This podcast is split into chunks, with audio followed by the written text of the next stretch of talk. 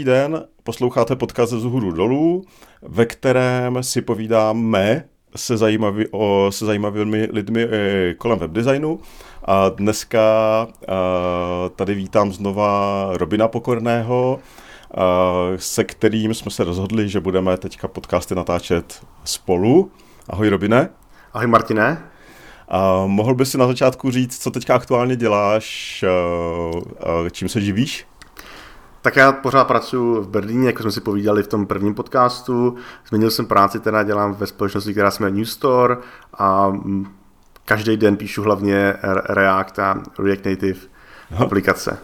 To znamená, trošku jsem přešel víc na tu pořád JavaScriptovou stranu. Tak, tak. My jsme se rozhodli sjednotit podcasty, protože já jsem zjistil, že podcast, dělání podcastu je hrozně moc práce. A ještě před, přede mnou to zjistil Robin na svém podcastu Bruce Codu, že jo?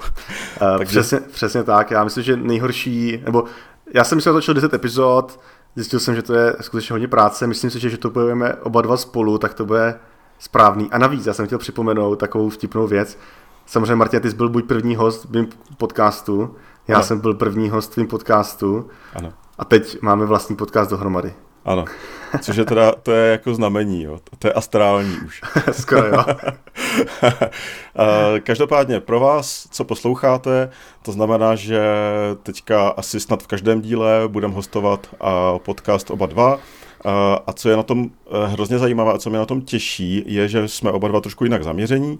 Robin je, je vlastně JavaScripták a v tuhle chvíli, já jsem v tuhle chvíli od CSS směrem k designu a můžeme se krásně doplňovat a můžeme rozšířit uh, oblasti, o, o kterých ten podcast může být, což je úplně super.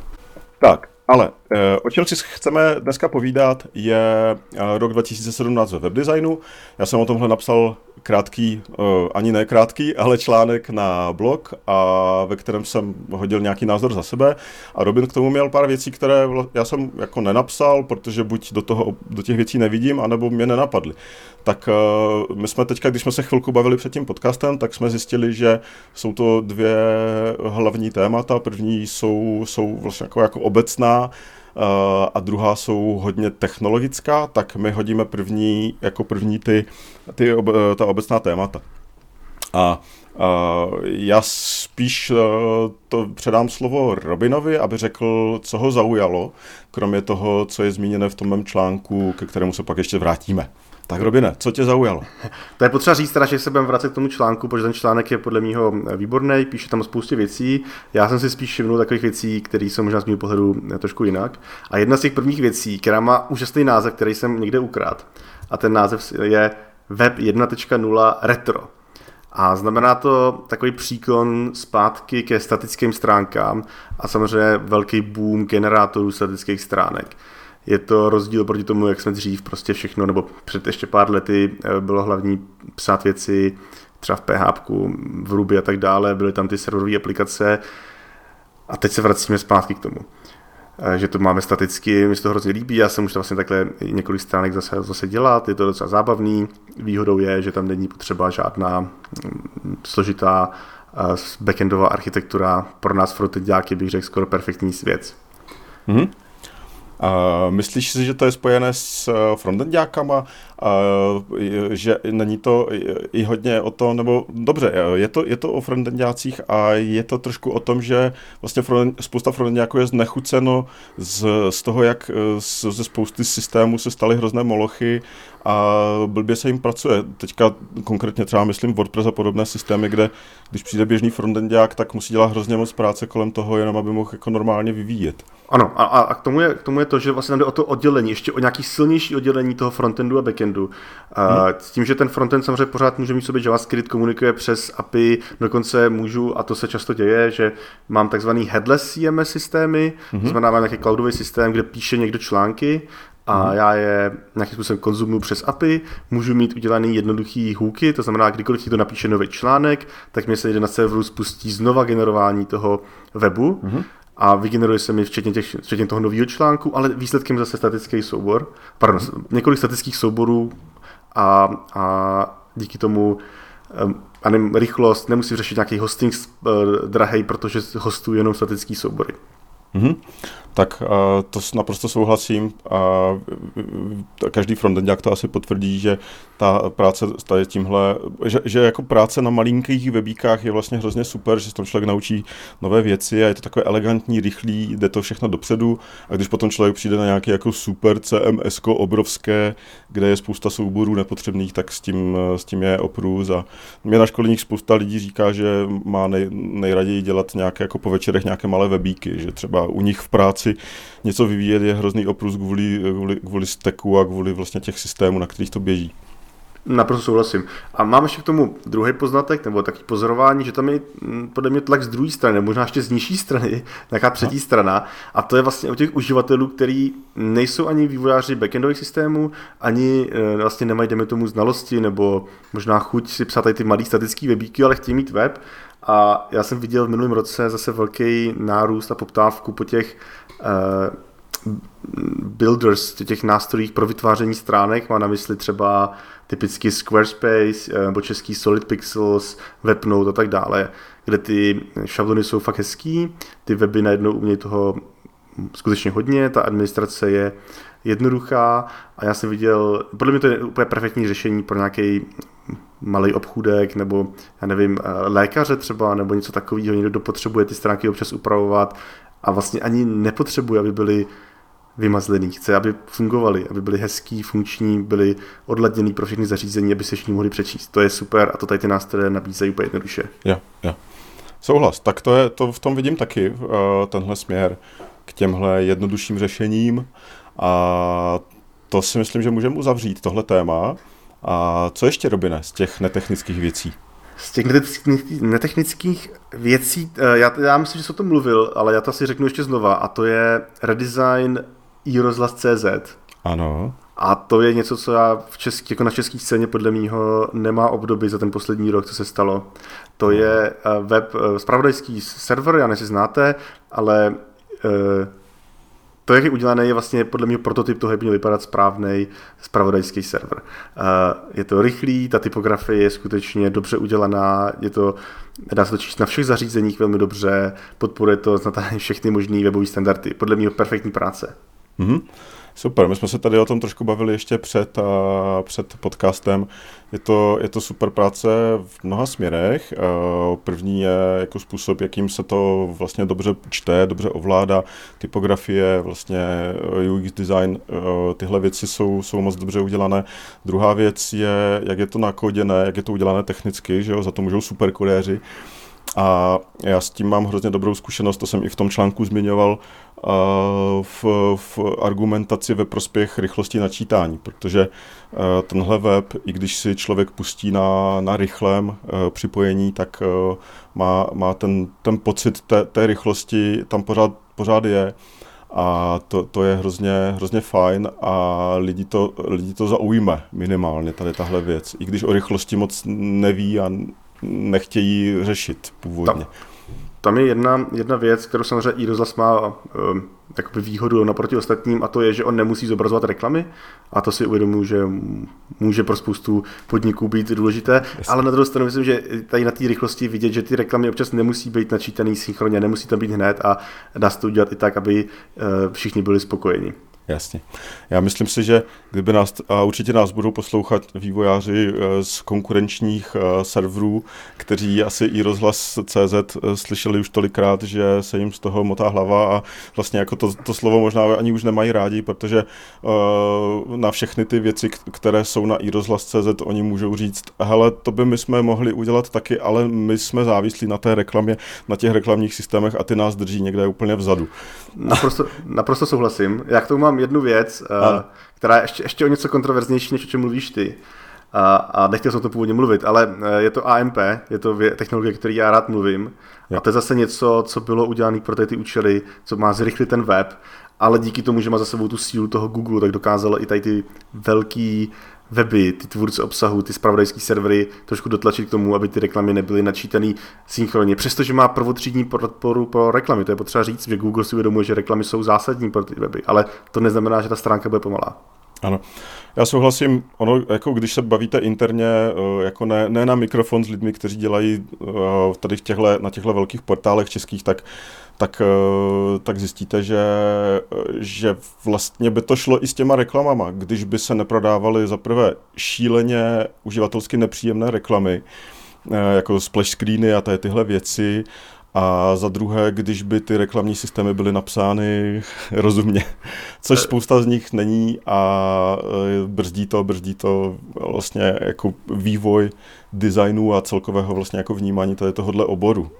Přesně, já, já jsem přesvědčen, že všichni vývojáři nebo velká část vývojářů by byla schopná tak stránky napsat, byly by výborný a uvědomují si, že ten, ta, ta, ta chyba a to nazvu chybou uh, je někde jinde a je to v tom rozhodnutí v to, toho managementu.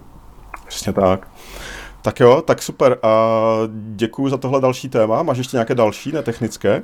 Netechnické asi nemám už. Tak ještě řeknu já. Já mám, uh, já nechci říkat všechno, co je v tom článku, ale vlastně jako pro mě asi dvě věci uh, netechnické jsou nejvíc za ten uh, loňský rok. A první jsou systémy designu, uh, to znamená věci uh, kolem, kolem style guides, kolem jako zobecnitelných uh, pravidel pro tvorbu konkrétního webu nebo sady webu.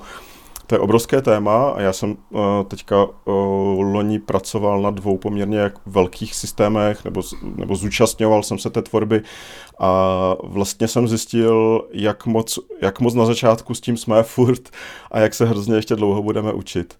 Uh, protože, uh, protože to není jenom o tom najít ty správné nástroje, ale je to taky o tom, jak spolupracujeme, uh, jak spolupracují designéři, nejenom designéři a kodeři, to je standardní téma, klasické téma, ale jak spolupracují s copywriterama, s lidmi, co mají na starosti obsah na webech, vůbec jako spolupráce, jako v hierarchii velkých firm, to, jak se zadávají věci, to, to, to, my jsme pořád ještě často eh, v situaci, kdy někdo chce něco nakreslit, chce nakreslit stránku jo, a, a grafik ho jí musí nakreslit, udělají unikátně, aby tam prostě byla nějaká zajímavá věc a, a pořád, pořád se točíme v tomhle kolečku často. Jo, já s tím, já s tím souhlasím. Já myslím, že oba dva vzpomínáme na přednášku na Webexpu od Emanuely, Jasně. Která tady v Bedině pracuje pro Mozilla a právě ten systém designu velmi hezky popsala. To byla jedna z nejlepších přednášek, co si pamatuju. Mm-hmm, jo, jo. A taky mě tam zaujalo, tam se opravdu zvedlo hrozně moc rukou uh, na otázku, kolik, kolik z vás dělá na nějakém design systému. A, a ona, se, ona se pak zeptala, jaké to je a někdo tam zařval fucking heavy. a to je přesně ono, jo. Jakože, jakože všichni to chcou, ale, ale vlastně když do toho trochu vletíte, tak zjistíte, že to je fakt tak těžký.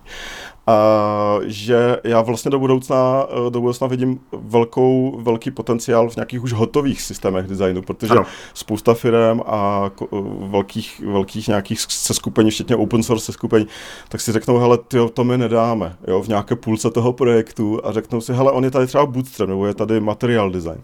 Pojďme se podívat, jestli to nedokážeme postavit na tom. A myslím si, že tohle je fakt velká věc do budoucna. Se všichni budou vracet k těm už hotovým systémům a ty hotové systémy, když budou dobře udělané do budoucna, tak to bude, může být super základ. Eh, já dokonce věřím, že by brzo mohli přijít i jako komerční designy systému. Aha, pardon, systémy, systémy designu teda. Je, A, a podobně jako se prodávají jiný věc, nějaký komponenty, tak se dokáže představit, že budou i poměrně drahý uh, systémy, které budou určený pro velký portály. Aha, určitě.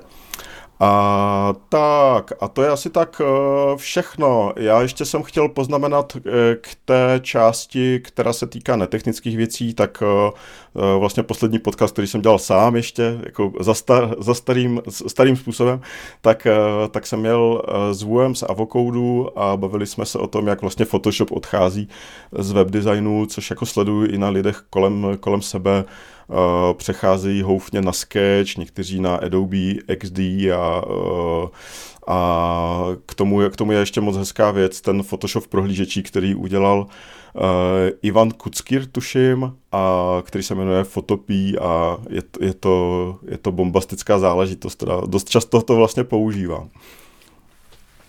Tak. Já vlastně, když ho tak vezmu, tak já jsem podklady ve Photoshopu neviděl hrozně dlouho. Samozřejmě ja. už teď nedělám ten samotný design, ale i tak máme věci ve sketchi a tak dále. Jasný. Photoshop jsem fakt neviděl hrozně dlouho. Jasný, jasný. Buď rád, hele. jo, tak to jsou Super. Tak a, a teď se, přátelé, mrkneme na tu druhou část, na tu technickou už, takže já zase dám slovo Robinovi, aby řekl věci, které napadly jeho, z toho jeho světa a pak se vrátím k něčemu, k těm důležitým věcem z toho článku. Mm, jo, já bych chtěl to říct, že já jsem, mm, tady ty věci, co já budu říkat, jsou asi víc právě na té JavaScriptové stránce a vlastně ani neočekávám, že by se tam měl, nebo by mě to překvapilo. To určitě bych neměl. no, no a tím, tím si říct, že tady to nemá být kritika toho článku, co jsi napsal. Mohla by být, ale, ale já se samozřejmě velice přiznávám k tomu, že s JavaScriptem nemám žádnou dobrou zkušenost v posledních letech, protože ho vůbec nedělám. Eh, já bych začal první věcí a to je uh, React Fiber, to znamená kompletní přepis jádra Reactu, který byl dokončen právě minulý rok. Výhodou je, že ten API, to vnější používání toho mhm. knihovny zůstává naprosto stejný, mění se jenom ty vnitřnosti, které jsou samozřejmě rychlejší, lepší ve všech směrech a tak dále, to je asi jasný. Aha. S tím, že tím, jak React roste, což je vidět na, na, na většině těch průzkumů a tak dalších věcí, je vidět, že React stále roste tak je to velká věc. Myslím si, že tam ještě došlo k jedné věci v, v reaktním světě, která byla velká, přestože se to vůbec nezaslouží. A byla to ta nafouknutá bublina okolo licence Reactu. Aha. Nakonec Facebook udělal velmi jakoby, zvláštní věc z mého pohledu ale vlastně dává smysl pro spoustu lidí a vyjasnil to, vzal všechno na sebe a naprosto, já si úplně všechny věci teda, ale velkou část technologií, které předtím byly pod tou speciální licencí, vydal pod MIT, to znamená i teď ty firmy, které se možná bály ty předchozí licence, přestože neměly důvod, to je moje poznámka, tak teď budou mít eh, větší motivaci to použít. Aha, tak to mě zaujalo, to je pro mě vlastně nová věc, jak jsem trošku mimo tenhle svět. Tak dvě otázky. Proč někdo přepisoval pro boha jádro Reactu? Uh, to je asi, tak on React není úplně nový projekt, samozřejmě Aha. už má nějakou dobu za sebou, je to už několik let, co se používá, uh, byly tam asi nějaký problémy, bylo, který chtěli zlepšit, tak dejme takový normální přestavba, která se děje Aha, po nějaké jasně. době. Jasně, takže, takže takový jako velký refactoring a vylepšili vlastně všechno, co šlo. Dej, dejme tomu, ale s tím, že Jasně. zachovali to vnější používání. Aha. A druhá věc je s těmi licencemi, to se ke mně taky dostalo. A to znamená, že to není problém. Ne, není problém, že je to vlastně, že tu licenci drží Facebook, že jo? A... Uh, já, já to řeknu, já, jsem, já, jsem, já možná pak nazdílím článek, eh, který to velmi hezky vysvětluje.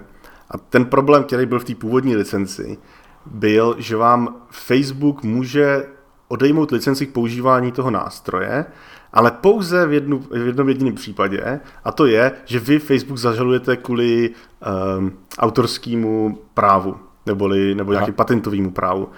A pouze v tomto případě vám to React může, pardon, vám to uh, Facebook může odebrat tu licenci. V žádném případě to nebylo možné. Ale samozřejmě to, co všichni slyší, je, Facebook vám může odebrat licenci k používání Reactu.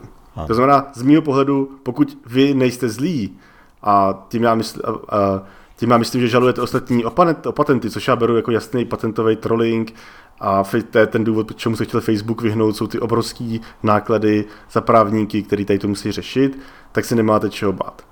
Aha. A neměli jste ani předtím. A navíc, a to se samozřejmě všechno platí jenom pro americké společnosti, to znamená mimo uh, jurisdikci Spojených států, tady ta výjimka byla prakticky nulová. Jasně, takže vlastně patentových problémů s eh, Reactem by se měli bát jenom zlí lidi, což nikdo z posluchačů našeho podcastu není, takže je to v pohodě. A navíc tak ten problém už vlastně dneska vůbec neexistuje, eh, protože, jak jsem říkal, tak eh, Facebook změnil licenci na prostý většiny těch nástrojů. Já si jenom myslím, že tam ta, že ta diskuze nebyla úplně správná, že ty lidi se spíš báli nějakých jakoby věcí a ten, ten, tady ten rozdíl jim trošku unikal a Facebook nakonec, aby to nepoškodilo to jméno, asi moje představa, tak se rozhodl, že to všechno um, pustí pod licencí MIT. Aha. Super, tak to je, to je vlastně happy end. A já jsem v tom trochu cítil i takové to, že je něco součást velké firmy, jako podobnou věc, která se týká Google technologií, že spousta lidí řekne, hele, to je prostě pod Googlem. A nikdy nevíš, kdy Google to zařízne, nikdy nevíš, co s tím ten Google udělá. A podobnou vlastně věc já jsem cítil, cítil tady u toho Reactu, to byl vlastně jeden, jedna vlastně taková jako sekundární argumentace, která se týkala těch licencí. Eh, já si myslím, že to byl open source už eh, co jdu předtím. To asi mm-hmm. nebyl takový problém. Myslím si, že mm-hmm. to není. Ale já chápu a myslím, že třeba naše společnost je přímo jako ukázkou toho, je, že jsou firmy, které jsou, jejich existence, jejich samotná existence je založena na tom, že používají React. To znamená, to, co my vytváříme, tak my k tomu potřebujeme React, protože ano. vytváříme i mobilní aplikace, vytváříme univerzální aplikace a vlastně jsme do toho, do té technologie natolik investovali, nebo jsme investovali na vývoj nad ní, že kdyby nám někdo odebral tu licenci, což teda, jak říkám, byla podle mě trošku bublina, tak by nás to mohlo de facto položit, protože bychom museli ty věci dělat znova. Já nevím, vlastně vůbec nevím, to řešil. Pravděpodobně mm-hmm. to pro nás bylo likvidační. Jo, jo. To, to by bylo možná pro půlku internetu už dneska. Přesně tak, přesně tak. A to, to bylo asi trošku ten, proto ten strach převážil nad těma racionálníma argumentama. Jo, jo, jo. Super, tak jsem, to jsem rád, že jsem zase chytřejší trošku, co se týká Reactu. Tak děkuji, Robine. Pojďme dál, co, dál, co máš na seznamu? No pak tady jedna věc, která je obrovská. Je to asi jedna z největších revolucí, které se na webu stanou. A já používám budoucí čas, protože my teď máme ten základ, a, který se stal v minulém roce, ale to využití uvidíme podle mého až mnohem později.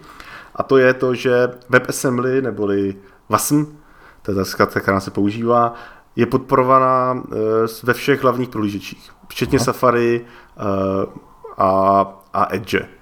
Super. Uh, jenom pro ty... Já, já, to, já to, jo. Pojď říct, co to je. Pojď říct, jo, co já, to, já to řeknu. a WebAssembly je, je nástroj, ne, není nástroj, je to možná trošku alternativa k JavaScriptu, to je vlastně něco, co běží pro lížeči, ale výhodou je, že to je bytecode, že to zpracovává bytecode. Není to JavaScript, který se musí interpretovat, ale zpracovávám bytecode. Uh, to má velké výhody ohledně výkonu, ohledně rychlosti, a to jak rychlosti zpracování, tak načítání. To znamená, nemusí se to parsovat třeba. A ale není to náhrada JavaScriptu v tom smyslu, že bychom přestali psát JavaScriptu nebo bychom dokonce kompilovali JavaScript do WebAssembly, to se, to se nestane minimálně v několika no, v dost následujících letech, ale umožňuje nám to třeba použít eh, herní enginy v prohlížeči. Díky tomu můžu napsat, vlastně můžu použít Unreal Engine a napsat hru, která běží eh, v tom eh, prohlížeči. Mm-hmm. Já jsem třeba právě četl, že ta otázka třeba byla, jestli jazyky, které se kompilují do JavaScriptu dneska, se nebudou časem kompilovat do toho WebAssembly. A to je docela dobrá otázka, to znamená typicky třeba, podívejme se na Dart, který by mohl být kandidátem. Ano. Ale ty vývojáři sami řekli, že to nechtějí, protože oni by si najednou museli řešit spoustu věcí sami. Oni přestože kompilují do JavaScriptu a mají kontrolu nad tím kódem, tak něco nechávají právě na tom interpretu toho, na tým virtuálním stroji toho JavaScriptu. To znamená, spoustu věcí jakoby nemusí řešit. A, a proto asi pořád budou pokračovat v kompilaci do JavaScriptu. Co by mohlo být zajímavé na druhou stranu je, že jsou jiný jazyky a já teď mám na mysli jazyk, který se stává mým oblíbencem a to je Reason ML, Aha.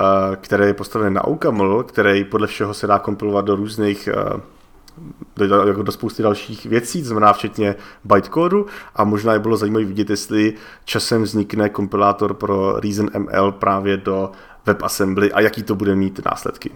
Každopádně tohle je věc, která je úžasná, bude to umožní to spoustu nových věcí v budoucnu a ty použití jsou spíš uh, předpokládaný než viditelný. Jasně, takže věc, která může vlastně z pohledu vývojářského úplně jakoby obrátit net na ruby, uh, úplně nové vlastně použití, případy použití a daleko výkonnější. A, a teda, Já bych spíš řekl přidat, ne obrátit, ale hmm. přidat. Jo, rozumím. A super, tak uh, to souhlas, to je pěkná věc, taky díky za rozšíření obzoru.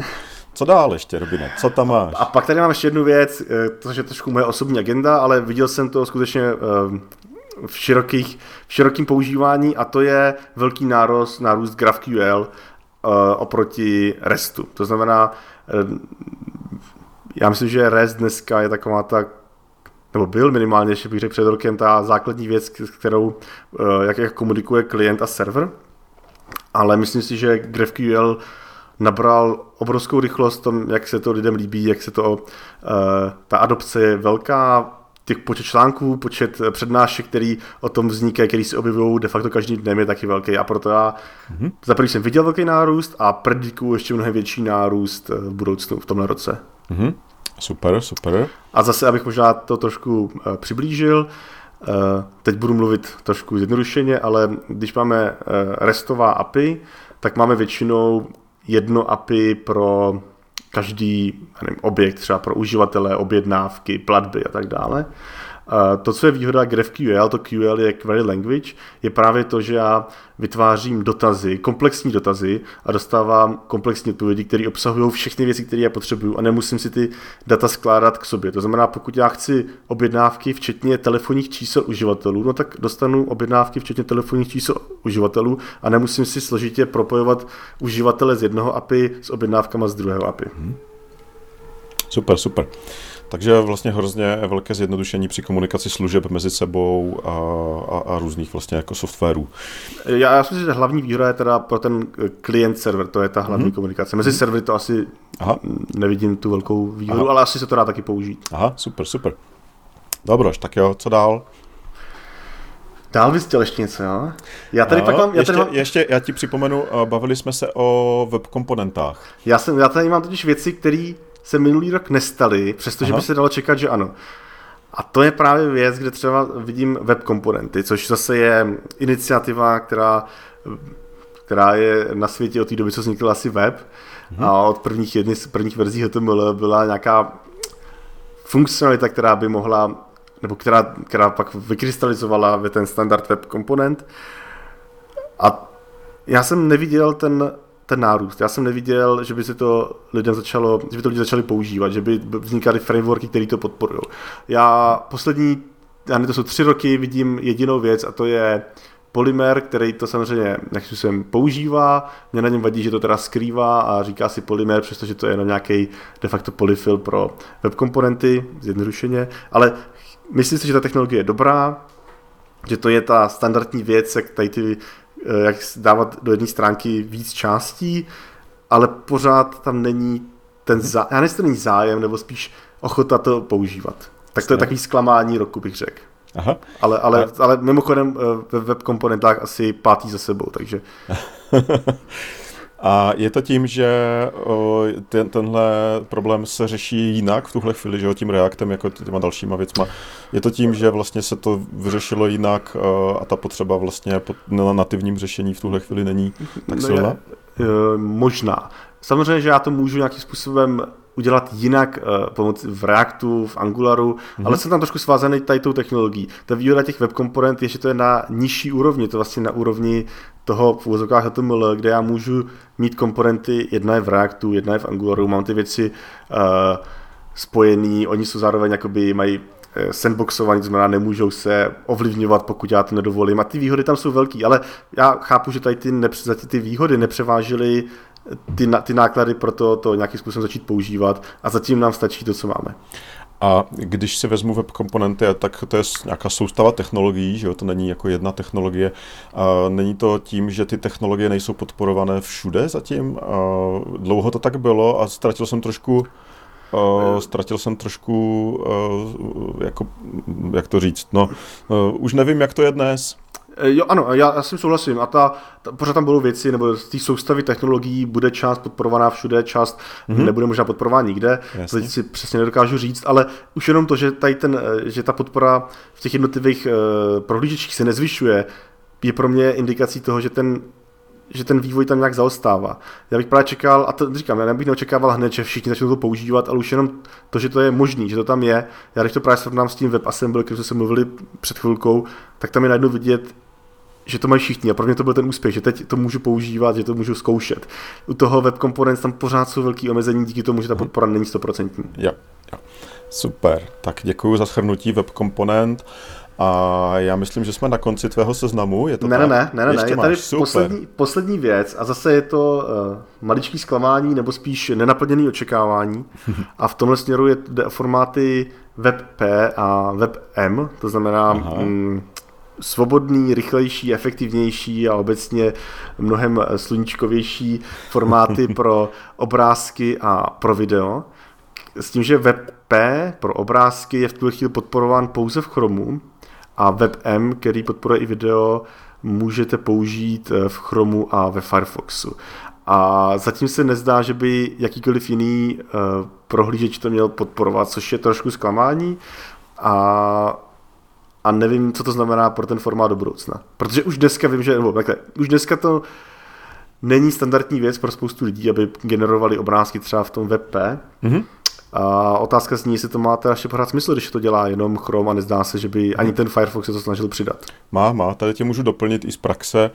Klient vaše CZ uh, má, má na webu WebP obrázky, uh, které vlastně uh, nahrazují standardní JPEGy jenom v těch prohlížečích, ve kterých ve kterých to, je, to tu podporu má, což je ta Opera ten Chrome, nebo prohlížeče odvozené od Chromu obecně.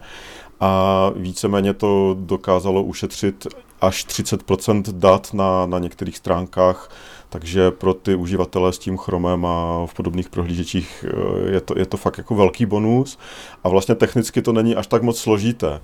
A takže, takže pokud eh, jste o tom neslyšeli nebo slyšeli letmo, tak já třeba za mě je to úplně ready k použití pomocí nějaké detekce v prohlížeči, která vlastně jako může být na nativní úrovni pomocí eh, SRC setu nebo picture elementu vlastně. A, ano, já se to jsem chtěl právě říct, že díky tomu, že všechny chromy, které podporují WebP, zároveň podporují i Picture Element, tak je to ideální kandidát k tomu, aby se použil Picture Element.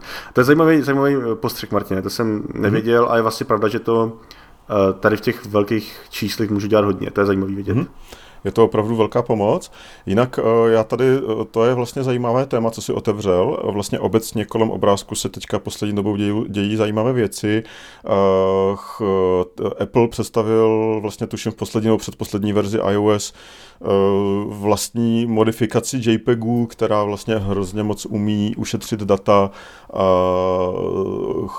Google zase, zase přišel s tím algoritmem, teďka si už nevybavím kurník shopa, jak se jmenuje, na, zmenšování JPEGů postavený, eh, postavený na nastrojovaném učení, tuším, nebo na něčem takovém hrozně chytrém. a dějou se kolem toho zajímavé věci. A já se trošku vracím k tomu WebM, WebM nevím úplně přesně, ale mám pocit, že tam je nějaký problém zase s licencí a, s tím, že to je od Google.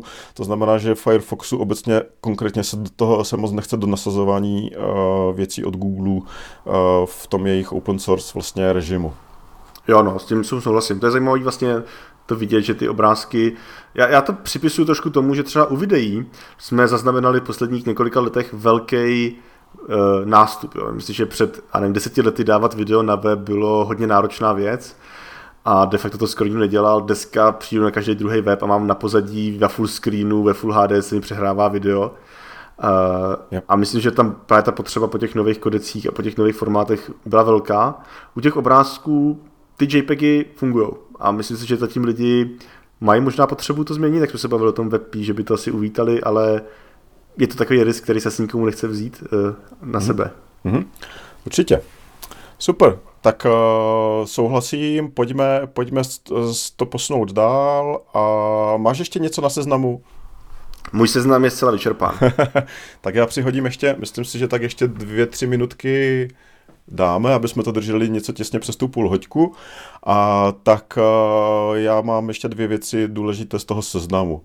A první je jako velká událost ve světě webdesignu a ta se stala tuším včera zrovna, že vyšel Bootstrap v nové verzi. A... Včera vyšel? Včera vyšel? No tuším, tak, že jo. Tak já jsem chvilku nemocný a hned propál jsem takovouhle věc, tyjo. Ani to nemůžu zapít teď teda, no tak to je strašný. Čekalo se na to, že onemocníš a vyšel, prostě vyšel, vyšel Bootstrap nové verze s, napsaný v SCSS, napsaný s Flexbox layoutem.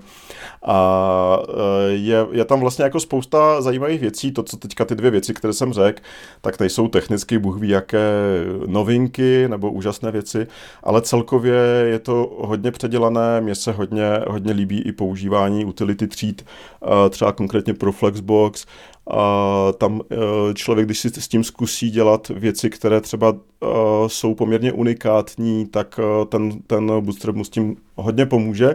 A já jsem zase zažil to, to samé, co jsem zažíval, když jsem začal školit, tuším, Bootstrap 2, že lidi, lidi byli jako nadšení, jak, jak málo musí psat CSS. A, a teďka vlastně jsem školil lidi, kteří znali Bootstrap a s Bootstrapem 4 vlastně zjistili, že do těch CSS už vůbec nemusí chodit. Byli to, byli to programátoři, kteří obecně ty CSS nemají rádi. A, a, a viděl jsem, jak vlastně jim hrozně moc vyhovuje eh, psát to rozhraní přímo v tom HTML, jsou díky tomu rychlejší a nemusí switchovat vlastně mezi dvěma kontexty, tak ten, na to se určitě podívejte, to je hodně zajímavá věc. já, já se teda určitě podívám a já chci jenom říct, že podle mě Bootstrap je pořád super věc, uh, pro jistý účely, to je potřeba říct. A právě, já, zase jak jsme se bavili o tom, co jsem dlouho neviděl, jako se předtím dlouho neviděl uh, Photoshop, tak já jsem hrozně dlouho neviděl administraci nějakou interní, která by nebyla napsaná v Bootstrapu. A, ale podle mě to je hrozně dobře, to je přesně to, co já chci, prostě jo. pro takový nástroje, kde ten design není prvořadej, možná dokonce ani není sekundární, tak ten Bootstrap mi umožní velmi jednoduše to udělat hezky. Jo, souhlasím naprosto, dvakrát podstrhuju a podepisuju. A, tak eh, Bootstrap, a zmiňoval jsem u Bootstrapu, a, eh, že jeho mřížka layoutová je dělaná v Flexboxu, tak a, eh, možná bych uzavřel ten náš seznam a, tím, že loňský rok je taky ve znamení kromě Flexboxu taky CSS gridu, vlastně nového způsobu, jak dělat hlavně celostránkové layouty, i když nejenom ty. A já teď jsem zrovna ve fázi, kdy píšu o CSS Gridu nějaké uh, texty a kdy uh, si dělám demíčka, jak je mým dobrým zvykem, uh, začínám toho mít plný CodePen. A je to teda super, hlavně v, hlavně v jedné věci, o které se moc nepíše, a to je to, že díky tomu CSS gridu vy budete psát ještě daleko méně CSS, než uh, píšete s Flexboxem a ten Flexbox už dost pomáhal, takže, takže to, je, to je tam moje, ten aktuální můj největší dojem ze, ze CSS gridu a můžu teda říct, že jsem z toho zase nadšený.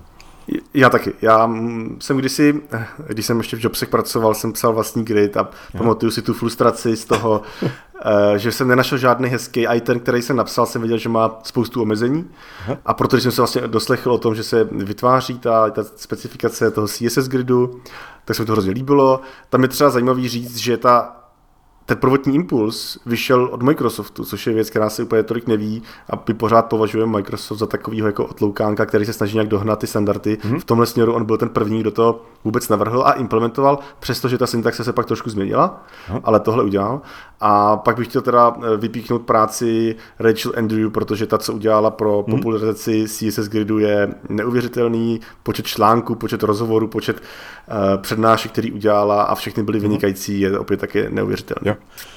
Jo, já Robin zrovna teďka čtu od ní knížku o New uh, CSS Layout uh, z List Apart, nebo Book Apart vlastně, že od Zeldmana. Mm-hmm. A, a to, je, uh, to je vlastně jako hrozně zajímavá věc. Taky to radši změním, že, že vlastně ono jako člověk, který je zvyklý nějak dělat layouty v CSS, tak teďka by se to měl naučit jakoby znova úplně. Jo? Že, vlastně jít fakt jako do těch core principů a podívat se, jak ty nové věci jako Flexbox, CSS Grid, ale, ale jako já nevím, i jiné věci, multicolumn layout, jak, jak vlastně, eh, jak, jak vycházejí z těch, eh, z těch vlastně principů v, v CSS a taky to neznamená, že jako s floutama se loučíme, jo, protože flouty jsou na něco užitečné. A třeba v, tohle, v téhle knižce je to všechno krásně schrnuté.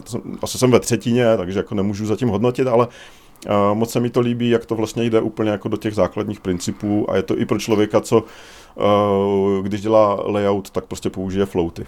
Jo, s tím, s tím souhlasím. Možná to bude právě trošku ta překážka toho celého postupu v tom, že ty lidi se to musí přeučit, což samozřejmě je změna a lidi nemají rádi změnu. Mm-hmm. Já bych tomu chtěl říct jednu věc, kterou jsem někde, někdy říkal, a to je, že všechny ostatní způsoby, jak dělat layout, tím myslím celostránkový layout, byly de facto hacky. To znamená tabulky, floaty, uh, inline bloky, i Flexbox, to všechno byly hacky, jak udělat celostránkový layout. CSS Grid je vlastně první věc, která je vymyšlená pro celostránkový layout.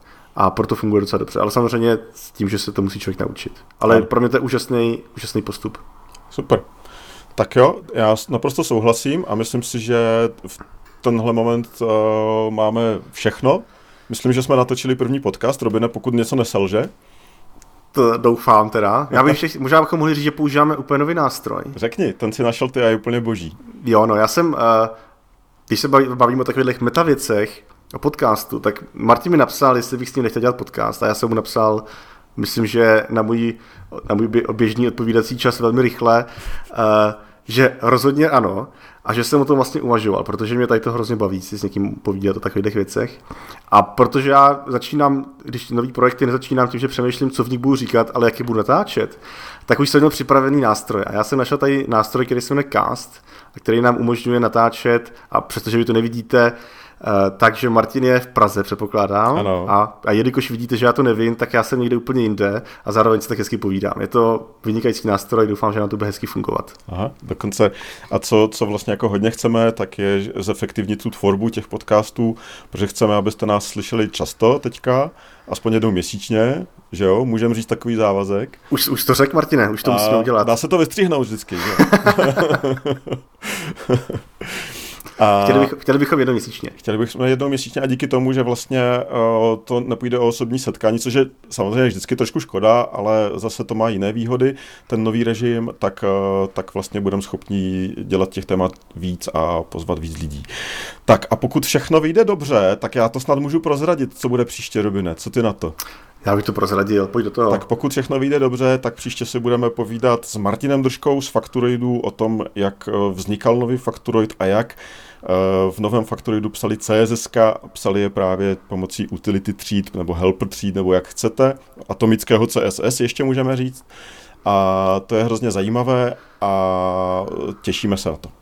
Já se to těším úplně nejvíc, protože z dob, kdy jsem psal CSS, tak já jsem byl velkým zastáncem BEMu ano. a to mi asi do dneška zůstalo a k těm utility třídám mám pořád takový rezervovaný vztah, takže mě hodně zajímá, jak nám to Martin zdůvodní a co nám řekne, jak to fungovalo. Super. Tak jo, tak uh, děkujeme vám za pozornost, vážení posluchači, a doufáme, že nám zachováte přízeň i v tomhle novém formátu. A budeme se na vás těšit asi tak zase za necelý měsíc, bych řekl určitě. A tak děkuji za pozornost a mějte se hezky. Ahoj. Hurá! Hurá!